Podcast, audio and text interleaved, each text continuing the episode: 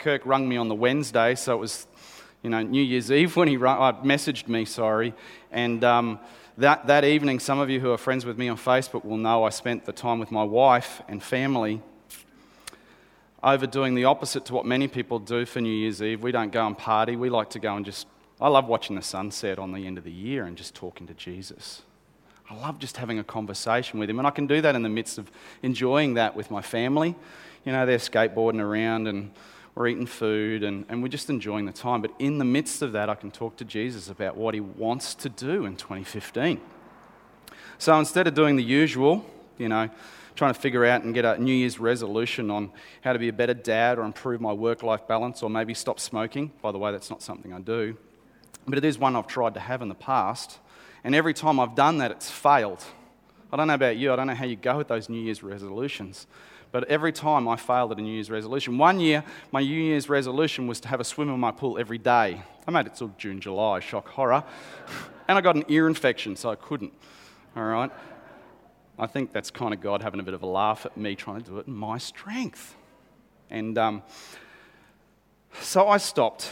I stopped doing those. And, and as I'm sitting there watching the sunset, which is the clip that we had flowing through before, and those of you who might have seen it, might have seen it on Facebook, for me it had significance for 2015. And um, what he told me when I asked him what it is that's going to be the focus for me this year, and what it is that he wanted me to just push into him for this year. Um, it was that I was to become a carrier of his presence more. That's not to say I haven't carried his presence before, but to carry it more. And uh, I just said to the Lord, Lord, what does that mean?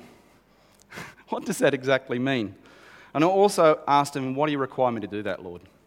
Because for me, it was like, I don't know where to start on that all of the time because I fail so often. Um, these two questions are like floating inside of my head. And so I discussed all of that as the sun went down. And um, when I got home that night, I, I, looked up a few things. And one of the, one of the things that I got was a, a quote from Heidi Baker, and I love it a lot. And this describes being a carrier of the presence of the Lord. Every believer who longs for the possession by Holy Spirit, by the Holy Spirit, learns to live a life presence centered. Jesus longs to rest upon not just a few, but a whole generation of unstoppable, fearless servant leaders. Those that are willing to wholly yield to his immeasurable, ceaseless love. How cool is that? Did you get all of that? A whole generation of unstoppable, fearless servant leaders is the outcome, is what Heidi says. That we're able to yield to his, un, and, you know, his ceaseless love. And I have to confess, it really fired me up reading that that night. And so the next morning, I messaged Kirk back and said, Yeah, I'll do it. After I tried to do Moses and suggest a few other things first, um, I, I said I'd do it. Can you imagine a whole generation of us living presence centered lives? And so that's what I wanted to bring to you today. Because in this room, there's a whole pile of us in this room. And imagine what that picture could look like if each and every one of us this year strive to live presence centered. That is, that Jesus, the Holy Spirit, is the center of everything that we do. I know that if I, if, I, if I was to have an honest conversation with every person in this room, that would be our heart's desire. Whether we knew how to do it or not, there might be some fears inside of us, some concerns, but it would be our heart's desire. So I just ask you to take a second right now, close your eyes, and picture, just get a picture of what it would be like if this entire church got Holy Spirit presence centered. Just grab a picture of that.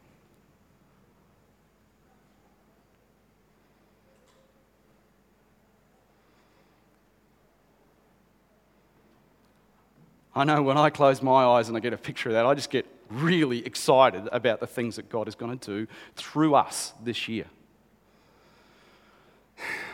So, if you're unsure of what a presence centered person even looks like, I thought I'd grab a few just, just in case you're not yet convinced that it's something you want to be. So, I'll start with the Old Testament. King David, young boy, basically overlooked by his entire family. Sounds normal, sounds about how we feel sometimes, overlooked. But he was called by Samuel to be the king after God's own heart. Can you imagine that? The king. He's, he's elevated as the king that was after his own heart. That sounds presence centered to me. David was so interested in being a presence centered person, he was famous for seeking God's presence. David set up a temple that had worship 24 7 without the slaughter of animals. That was actually against the biblical law at the time. And he said this in Psalm 27 4. One thing I have asked from the Lord that I shall seek, that I may dwell in the house of the Lord all the days of my life, to behold the beauty of the Lord and meditate in his temple. That's pretty cool. If we were in David's time, we could have taken two approaches to him. We could have joined in with him as he sought after that presence, or we could have watched him, like the daughter of Solomon and his wife did, Micah, from the window where she scoffed and scorned and laughed at him and said she was embarrassed by him. Seeing David make a fool of himself as he's danced in his undergarments that the priests normally wear in God's presence. That's the sort of guy God, David was. He didn't care what people thought of him, he cared what Jesus or the Holy Spirit thought of him. What, what mattered to God mattered to David. The biblical telling of David's life shows me that whenever King David danced in an indignified fashion, in other words, made a fool of himself, he let go of all the fear of what man thought. God showed up. That tells me that our God is not a kind of God that we stick in a box, but it also tells me that we need to let go of our fears. Let's consider Peter the disciple, brash and willing to have a go at anything. He failed at almost all of those things that he tried to have a go at. He was often outspoken and saying the wrong thing. He denied that he even knew Jesus when he swore that he would back him through thick and thin. And yet we see him change dramatically with the presence of the Holy Spirit not too much long after. He spoke when the presence of the Spirit came upon him, he spoke with power, and a whole crowd, 3,000 of them, came to the Lord. Come on, that's pretty cool, right? That's pretty cool. So he's gone from a failure. Most people would not come back from that. Get what I'm saying? They would just be so down on themselves. They've let the Lord down in that precious moment and within a month, he's led 3,000 people to the Lord. I reckon that's really cool. I'll read it to you. As a result, this is, Jesus, uh, this is Peter a bit later on, sorry. Later on in, in Acts, crazier stuff happened for Peter. Crazier stuff. Can you imagine that happening to our people in our time? All right, listen to this. As Peter went about his day, people would line the streets. Why? his shadow would touch them and they would be healed. That's how strong the presence sat on Peter. Oh, that is so cool. Okay, listen to this. As a result, people brought the sick into the streets and laid them on beds and mats so that at least Peter's shadow might fall on some of them as he passed. That's Acts 15:5. How about another one? Saul, who is to become Paul and the greatest ever, in my book, evangelist that's in the Bible. He basically took the gospel all the way to Rome itself and started the formation of the church as we know it. He was a man with a personal vendetta before that, basically to wipe out all Christians. Sounds familiar to us current uh, group at the moment, doesn't it? And yet, this is God's love. This is how amazing God is. This is how broken we can be to still be used with God. I want to point that out. This is what, this, this is what I really want to point out. On the road to Damascus, Saul met Jesus and became Paul. And from there, from there, he, he did extraordinary things. In fact, Luke, in writing about him in the book of Acts, had to give a new phrase to the term miracles. Okay, I like this one. God was performing extraordinary miracles at the hands of Paul. Not just miracles, extraordinary ones. How cool is that? So it's gone to another level again. This is the guy that was killing Christians, by the way. All right? And some of us would just condemn those in the land right now that are killing Christians. And I get it out of our own pain and stuff. But we need to be interceding for them. That they would have a Saul like encounter of the Holy Spirit. But anyway, what was happening was, what was so extraordinary in these miracles, that Paul's clothing would be taken from him. He would be in one place. They would take his clothing to a long way away and they would touch people with his clothing and they would become healed. Such was the presence that sat on Paul that his clothing even got anointed, for want of a better word. To me, that's like boom. How cool is that? Now, I don't know if any of you guys want to touch my shirt after this. It's pretty hot up here. But I reckon that's very cool that people can get healed just by the touch of someone's cloth. And we've heard, we've heard Ken Fish talk about those things before. So, are you sitting in here this morning and thinking at times, I'm not worthy of being a big person for God? All of those stories are of people that didn't deserve God's favor, but were. And, you know, and some biblical scholars, they say when the scripture was canonized, that is, you know, when they decided to basically close the book and seal it as one piece of scripture that's the holy word of God. Some say, and, and where I've come from, I guess, in my upbringing, is that that's when the miracles ceased. That's when the actions and those sorts of things stopped. So, pretty easy to have a check of that. Let's look across history since the Bible's been canonized and have a look at the amazing things that God has done, not just through revivals, but through people that point and give glory to God. Folk like Dwight Moody, Dwight L. Moody, Evan Roberts, William Seymour, John G. Lake, Charles Finney, they go on and on and on. And my personal favourite, this bloke here. That's uh, Wigglesworth, Smith Wigglesworth. I just I love this guy in so many different ways. Now, there's a lot of things, if you read up and see a few of his he did a few things that were a bit controversial, all right? Um, for example, if there was, everything was demonic, so he'd hit it, he'd punch it, all right? So he got pretty aggressive with the demonic. But what I love about Smith Wigglesworth, here's his background. He's the son of a poor farmer. He became an uneducated plumber. So, you know, plumber, tradesman, Okay, pretty low on the, the social standings even in that time. He was such a carrier of God's presence that people who caught the train with him, he did not say a word. They're on a train and they would come to him and repent of their sins just because he was in the train. he would have a prayer meeting with a number of other Christians and they would crawl out of the room because as, as Smith Wigglesworth started to pray, the presence of God fell so thick, they could not contain it. They could not handle the pressure of the presence of God in the room. They had to get out. That's cool. What about this one? He used to sit when he was really getting a bit on, getting a bit older. He would sit at the top of a large set of stairs in, I think it was Central Park, but in the park. And he'd wait for people to come to the top of the stairs. And of course, most people had a bit of a sit on the park bench at the top, so he'd sit there and they'd just come into his presence. And many times he'd lead people to the Lord, people who were having marriage problems, all of that sort of stuff. It would just be sorted. How good's that for an ambush approach? Just sit at the top of the stairs and let people come into the presence that you're carrying. Not bad for a plumber who just sought after God's heart. All right, let's stop talking about uh, normal folk who have allowed God's presence and Holy Spirit to come and rest on them. You know, there's endless books on it. The Bible, it is chock a block from beginning to end if you look closely at the Spirit of God coming upon people and the amazing things that they do. It should be no surprise that us at the vineyard are known as people of the presence.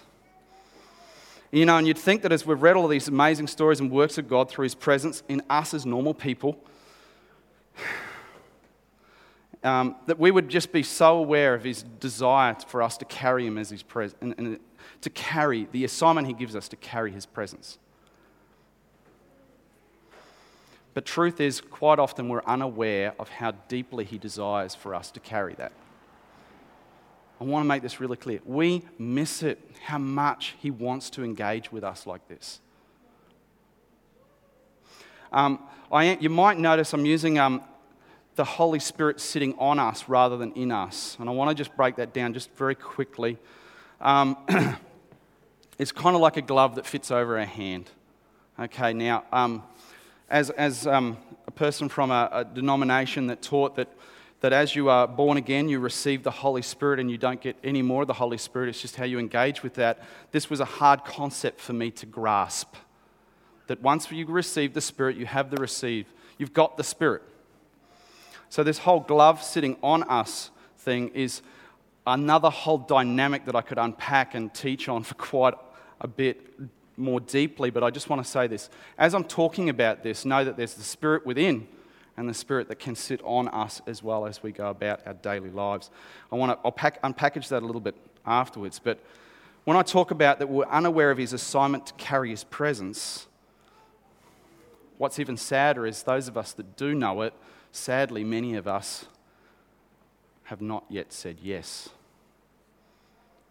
And why is this? Well, some of us idolize another time. I've talked about a whole pile of other time when God was moving through those people, and thus we're blind to the importance of our own calling.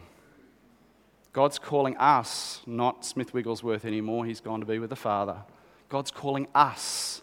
So those stories are great for us to read and be inspired, but they're not for us to idolize it's not for us to wish that we were in a time of revival and the Welsh revival or things like that. Now is our time, right now. God is inviting you into it today. Bill Johnson actually says this about why we so often do not desire to be the carriers of his presence. And he says this It is one of the devil's primary goals having us discounting this very moment that we live in. You get that? The moment we live in right now is important right now. Forget the past, right now. Then there's those of us who are very much afraid of what God would do to us if we dared enter into his presence and as a result fall into a place of total surrender. What does that look like? Well, I know for me, it was a bit scary. I mean, think about it David dancing crazily before the ark. He is the king, he should be walking regally. No, he danced undignified, and I'm pretty sure plenty joined in with him. They partied. I reckon that's pretty cool. But I know as a young person growing up and looking at different things, I was told to fear the Spirit, taught to fear the Spirit. And so I was concerned about people who would get a little bit silly with God, and I would blow it off. And I know um, my personal story, I've had a few of encounters with the Holy Spirit, and I can tell you now do not fear the Holy Spirit. It is a wonderful, wonderful thing. And, you know, someone might be down here screaming and yelling and bawling their eyes out, a blubbering mess. That's often Bo, my son. he does, he does it good. But you talk to Bo afterwards, and I'm telling you now, he will tell you of how amazing God's just spoke to him about a whole pile of things. I want to encourage you if you are afraid of what the Spirit does to people, can you hang around and talk to them once they come back and want to talk about that? Give them five minutes to recover and have a chat to them about it. My story is I remember getting blown two or three meters across the room. Now, I can't jump that high. I'm kind of a carry the weight at the front end kind of guy these days, not built for jumping high distances. And I remember in this room right here, no, no one touched me, but I got blown across the room two or three meters and spent like an hour giggling like a girl and bawling my eyes out on the ground. That probably looked really stupid, but at the time, it's one of the most amazing experiences for me. And I can remember when it happened, I can remember the day and the year. Defining moment for me.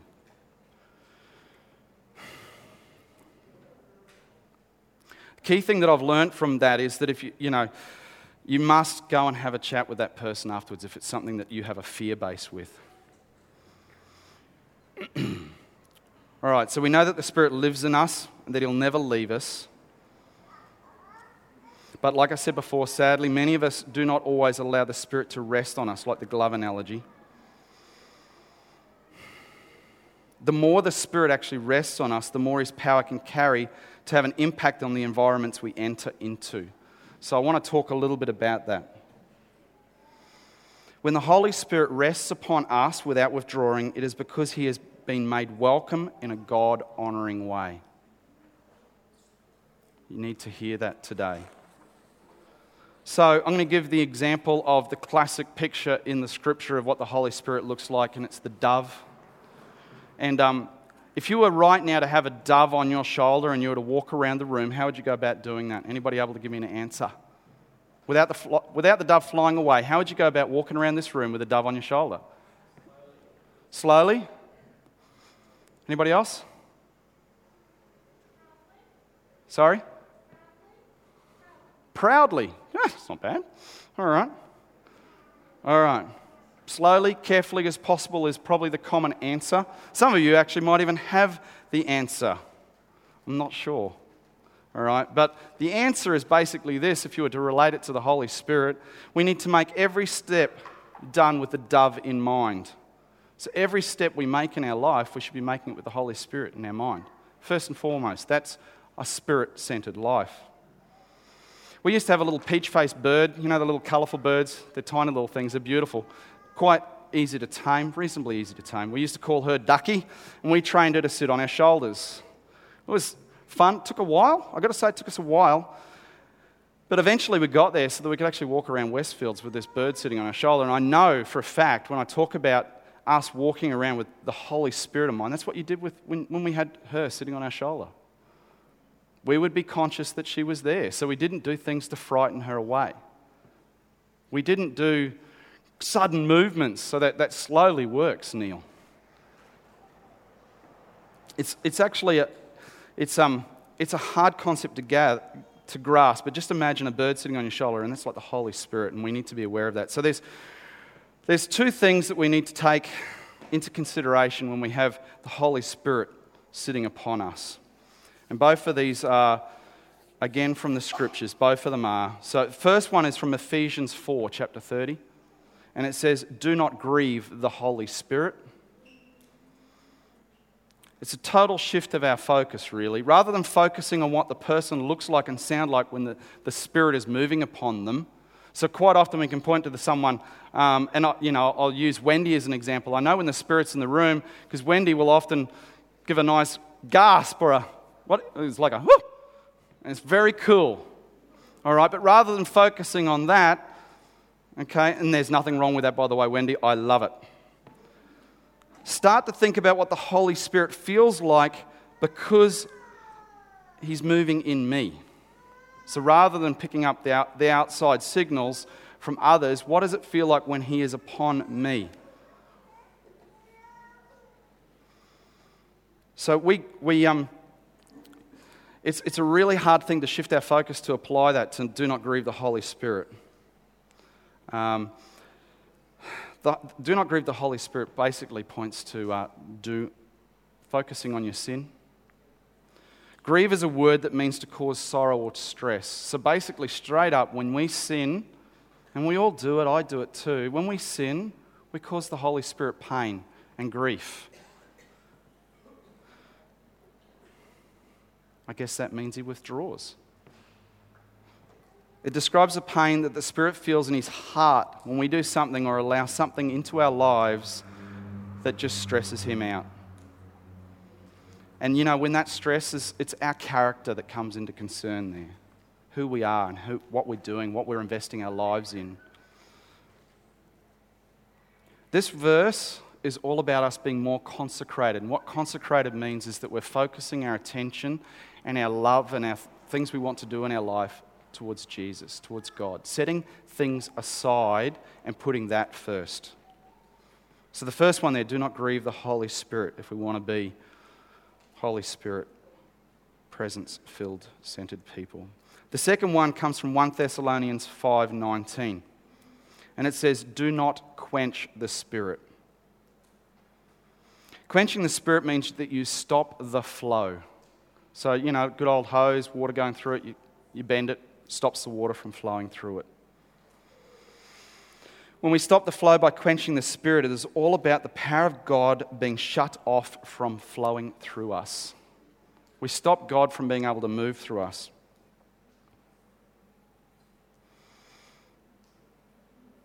The quickest way to do that is to lose our passion for God, to lose our zeal, to lose our desire for Him to be in, in, in every part of our lives. For the, for the desire for allowing the Holy Spirit to change everything about us for the sake of those around us and the circumstances around us. When Jesus gave power and authority to his disciples in Luke 19, it was immediately followed by some of their biggest blunders. So we've got examples in the Bible where Jesus has released this power unto the disciples. You know, they spent time afterwards arguing who was the better disciple. I think that might have grieved the Holy Spirit right there. Um, some of them rejected other people trying to follow Jesus. Oh, they're not good enough to follow you, Jesus. Based on their exclusivity, they were better than them. And then, and then there's James and John. I reckon this one's a cracker. They basically wanted to call fire to come down upon a whole city and destroy it, kill everybody. That's the way to deal with it. I think they might have missed the point. I guess what I'm trying to say to each and every one of us here is we are going to fail. But it has nothing to do about us failing, it has everything to do with our desire. Our heart's desire to try and try again and to learn the process of how to carry His presence on us with power for longer and longer periods. I know with our peach faced ducky on our shoulder, it took us a lot of attempts before we could actually walk out, drive in a car with the window down and her not fly out it. For us to walk around Westfields with lots of people it took a lot. But it was pretty cool. We were rewarded with some pretty cool times with that bird. Good memories. Seems funny, I know, but it's an analogy that fits. In reading Matthew 6:33, he says this: Seek first the kingdom of God, and all these things will be added. This speaks to me about his commission to go and learn how the Holy Spirit moves when he's resting on me. Nothing else matters. Nothing else matters than the presence resting in our lives and it being the central part of what we do and everything. How cool is that? So, all of those things that we get told that we have to do, in our life, the pressure from the world, the pressure from the church, they're all a whole pile of do, do, do's. The most important thing, Jesus says, is seek first the kingdom of God. That's it. Everything else will come after that. It's pretty cool. That's a hard one for me to do. I'm a doer.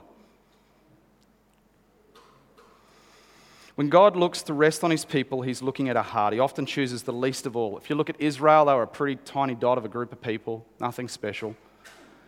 Look to King David, the youngest son, the wimp, the little, the little runt. Possibly, um, oh, there's a number of things they say that could be why David was overlooked. A fisherman, like, like the fisherman disciples, a plumber, or even you. So much of the increased favor that we get from God is really according to what we've done with the favor we've already been given. It's a really important point, that one. If we're wanting to move in power, when God, when God comes and lays his blessings on our lives, what we do with that is actually really important. Think about Moses. Once he accepted the favor he was given, he had a good long argument about it. Despite his own self belief at the start, he ran with it, doing more and more amazing things. Seriously, come on, think about it. He stopped the River Nile flowing while thousands of people crossed it through the power of the Holy Spirit. That's just amazing.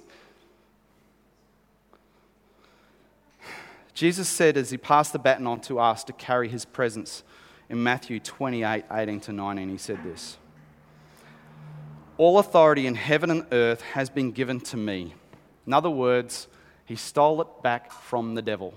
In the garden, we gave it to the devil, but Jesus came and he stole it. Well, he didn't steal it back, he won it back for us. Let me get that right. He won it back for us. But he says this He's got all of the power, and so he's saying, Therefore, go and make disciples of all nations, baptizing them in the name of the Father, the Son, and the Holy Spirit. We're to go out with this stuff. We're to go out with this stuff. Please get this point. God often chooses people knowing what they are, not, sorry, knowing that they are, so knowing that we are the key for touching people's lives around us. Make no mistake. I want, if, if you hear one thing today about everything I've got to say, make no mistake. Each of you here are uniquely positioned in this world because of the cry of the people around you. I don't know the people you know. I don't know their relationships. I don't I just don't know them. So I can't do it for you. So, me standing here is not going to help that. You are positioned uniquely in this world because of the cry of the people around you. He wants to rest his favor on you so that you can partner with him in distributing that same favor he has shown you. Get that? That same favor he has shown you, he wants to show those around you with his power. And that only comes when we carry the presence with us and we let it shine. Seriously, how good is that? We are chosen by Jesus himself to do this. It's his heart desire. We are chosen. I hope you've gotten it that it's our job to release, be releasing His presence. Remember, we carry His presence. This is, this is actually really important. We carry His presence on us. So we have a presence in us for us, and we carry His presence on us for others, not ourselves. So we can do this in, in, in a few different ways, all right? So I'll just, I'll just um, go through this and where it's hot. So stay with me. There's a couple of key ones that we can do. And some of these you're probably already good at doing. Okay, the word.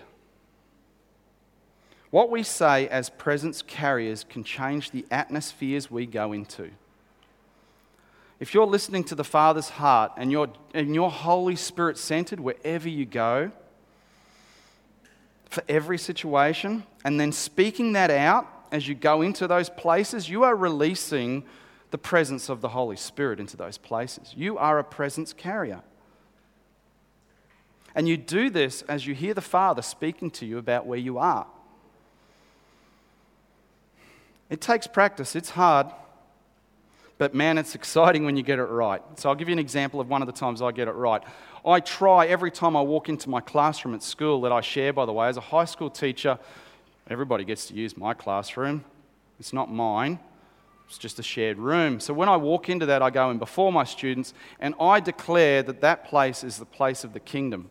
I declare that the Holy Spirit is welcome there, and I bind anything of the enemy, and I seal the doorway to allow my students to come into the room without the baggage that the enemy wants on them. The kids love it coming to my class. They tell it all the time. You only have to ask Dave. You know, kids do love coming into my classroom, and I'm cheating. I'm cheating. Half the other teachers at my school don't do that, so they're not liked as much as me. It's not me that they like, they like the presence of the Holy Spirit in my room, I'm telling you.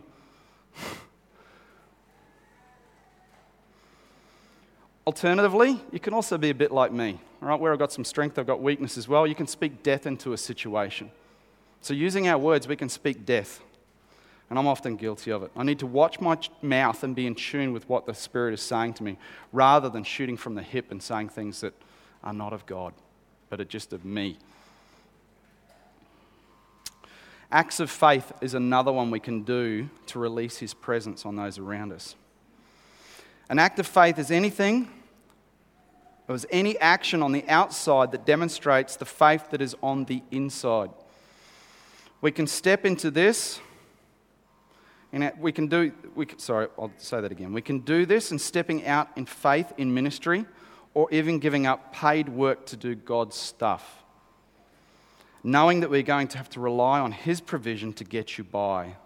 You see, we do it, it's risk, it's high risk acts of faith are high risk because you've got to believe that God's going to back your act. You say things and do things that come from the heart, but you do it outwardly. Risk requires us to take action, not just to receive, it's to give it away. It is scary. Um, I'll give you an example. Um, last year, probably the highlight for me in regards to I had a couple of big highlights from Acts of Faith last year that were really cool. Now, I'm not, I'm not great at this, but let me tell you, but the ones that I've done encourage me to continue to do this. Um, and I, one of them was financially. God looked after us hugely financially last year, despite um, what we chose to do with, with our work. And God just honored that so that we could be more given to the things of His kingdom last year. Um, but probably my highlight was um, seeing a young person with a, with a, a destroyed kneecap and going and praying for that and them getting completely healed. That was a pretty big highlight for me. That's a pretty outward, bam, God's real, this stuff's real, this is so good. And I just wanted to go lay hands on everything I could find. I did, I seriously did. It had me that fired up and just thinking about it now, I want to keep doing that. um, but the reality is, I don't always walk in that. Okay, prophetic act. So you can do a prophetic act. This is quite unique as it requires an action that appear that by appearance has no connection with the desired outcome. Does that make sense? Quite often it can be completely random and doesn't look like it makes sense at all. Okay, I've seen this one happening lots at HOTS.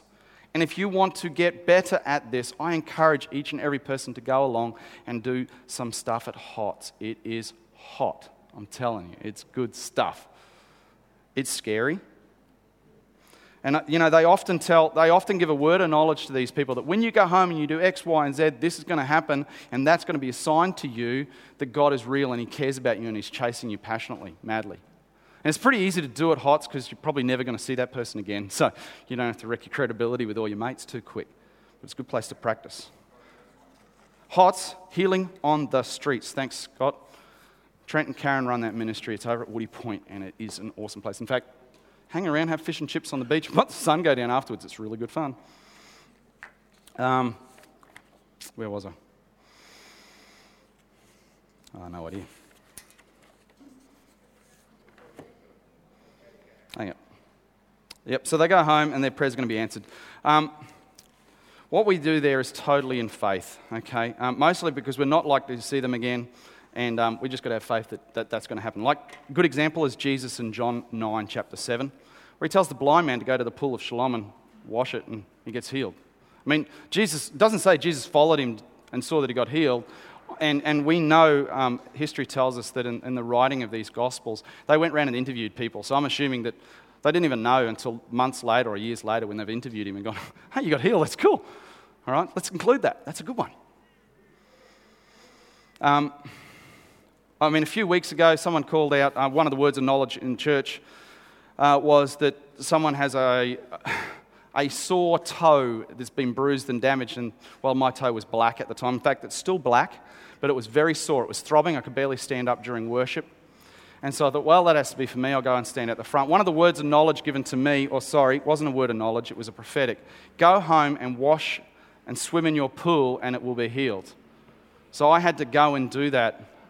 And guess what? My toe did not feel sore that afternoon. It was like it's still black, but there's no pain. It's really cool. I mean, sure, I would have liked it to have not had a black toenail, but the pain was gone, and that's what I cared about. All right, another one touch. Laying on hands from one to another is one of our primary directives as Christians, the laying on of hands. Hebrews 6 2, Acts 8 18, etc., etc. It is a tool that God uses to release the reality of His world, His presence, upon another. Telling of a story for a teacher. Um, sorry, I'm going to tell my story. I've written that. I need to tell you my story of doing that. You don't just have to do that at church, let me tell you. Church is safe and it's a good place to try it. And it's wonderful to lay hands on each other and pray for each other. But I, I, um, I'm getting bolder with this, listening to the Father and leaning into what He's saying to me. Um, last year, I had a teacher's aide just happening to have a conversation with me in the classroom, telling me how that she's been quite sick lately, lost a lot. She'd lost 10 kilos in the last couple of weeks. She's a tiny little thing anyway. She was down to about, I don't know, 40 something kilos. This is a lady in her 50s. And um, she said she's quite concerned about it. I said, Well, look, I love to pray for stuff. Let me just pray for that right now. Can I put my hand on you and pray for you? And she said, Okay. Now, this is in the middle of class. Kids are all around. I didn't care. I just prayed for her out loud. And she came back to me two weeks later going, I'm healed. Totally. I put on 10 kilos in two weeks. And, oh, you know, that's, that's one of, that's, that's just stuff like that keeps happening when we keep pushing into this stuff. I'm no superhuman, trust me. Far from it. Worship, not just the singing type. Please let me make that clear. This has an unusual, an unusual effect on our surrounding. His presence is released, the atmosphere is changed. It's why we do like to sing a lot. And I've got to tell you, I actually think that's more important than what I'm doing right now. Because you can, you can dig into this stuff and read about this stuff yourself and grow in this stuff yourself at home. You don't need me to stand here and tell you these things. When we get together corporately and we worship, man, that's powerful stuff. Very powerful. Whenever someone despises extravagant worship, like that happened with David and his wife, did you know she was barren? She never had children after that. Barren. So, to me, that's kind of a biblical reference to saying if you want to mock worship, if you want to pay out on extreme, extravagant worship, you are going to be spiritually barren and things like that. You need to repent of that. You know, the devil, I got a funny feeling, the devil actually doesn't mind when our worship is lame. Extreme worship exposes the religious spirit in everybody. When we get into it, when we really get into it and let ourselves go before the Lord, That's what I'm talking about. People who are a people of worship, regardless of circumstance, will become fruitful in ways beyond measure. If you are finding that you are low in His presence, worship is a surefire way to invite Him back in. It's a good starting place. True, heartfelt worship where you pour your heart out in love and surrender to Him. It's not just singing along to the song, it's from the heart where you pour yourself out to them. Please hear this next statement. This is something I never used to understand or believe. We need to be filled and filled again. And an example of that is um, Peter in Acts 2. He receives, a, receives the Holy Spirit. And again in Acts 4, he needs to be refilled. There's our, there's our model. It's pretty clear cut. Why? Because all the way through it, he's just been pouring out. He's been pouring out the Spirit. He's just been giving it away. As much as he got, he's given it away, and he needs some more. So he gets another load, and he can go out and give it away some more. That's why we get filled up. That's why we get the presence of God come upon us. It's to give it away. So, needing to be filled and filled again is not a sign that something's going wrong, but it's rather a sign that something is actually going right. Who can tell me what the last thing, the very last thing Jesus said to us as a directive, command?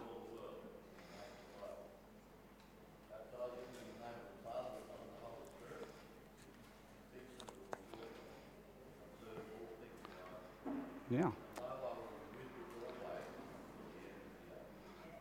Yeah. Well, you know, that's a little different to what I've got. but that's a good one too, because um, the one I've got is actually Acts 1 8, where Jesus ascends, and he ascends immediately after that. And so you're talking about the one where there's another, but it's, it's part of it. yeah, the end of Matthew. That's the one. Thank you. Um, so you can pin your, pin your one on the last one. Would you say this is the last one or that's the last one? I would have said Acts 1 8 myself. Yes, yes. It's after his resurrection, once before it, yes. Yep, he does say that. And um, I was going to use that piece of scripture. That's one of the ones I cut out. But um, absolutely. Yep. So basically, Acts 1 8 says this You will receive power when the Holy Spirit comes on you. So, yes, it's about power, folks. The power of God, not the power in us, not us, God's power, when the Holy Spirit comes on you, and you will be witnesses in Jerusalem and to all Judea and Samaria and to the ends of the earth. My question I want to ask the church here this morning is this Are we filled to overflow within ourselves that as a church we're filled to overflow with new folk being added daily like it was in Acts 2? Because to me, if I read that carefully, that is the re- result. It's not us having to do anything other than to draw near to the presence of God, but the result is an expansion of His kingdom, which, are, which doesn't matter which one you read. That's my challenge for us this morning, church. So many of us often get choked up on that word evangelism. Well, this is not about evangelism. It is all about us seeking to be more intimate with Him to be carriers of His presence to all parts of our lives and watch what He does as we boldly follow His lead. And, yeah, the rest is just gonna sit on top of that, it'll just happen. Yeah. My prayer for Vineyard Pine Rivers in 2015 is that we might become even more known, even more known as a people of His presence, of His contagious presence, that the doors of this place will be filled to overflow from the community as they too seek to encounter Him as we do. That's my prayer for us as a church. Um, Neil, I want to invite you up to come and maybe lead some, some worship because I want to call us into a time now. If you feel that you want to re engage with the Spirit and be more of a Spirit filled, spirit, spirit presence centered person.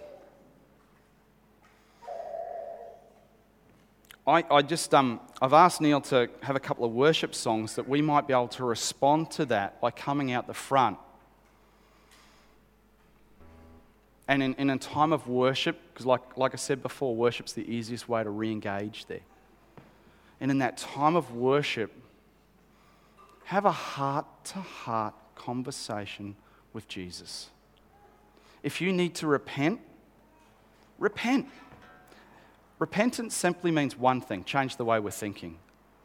So if I've said anything to you today, please, that's, that's resonated or just sort of hit you in the chest, I want to encourage you to come out and have that conversation with the Lord and become more of a, a presence centered person.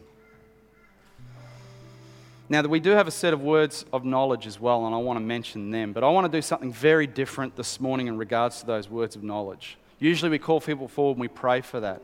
This morning, if I call, if this sits with you, I still want you to come out the front as well, and I want you to engage in a similar conversation with the Lord and allow His presence to just simply heal you. Just allow Him to heal you. You don't need a person to come and lay hands on. the Holy Spirit is here, folks. And He's desiring to get more intimate with you.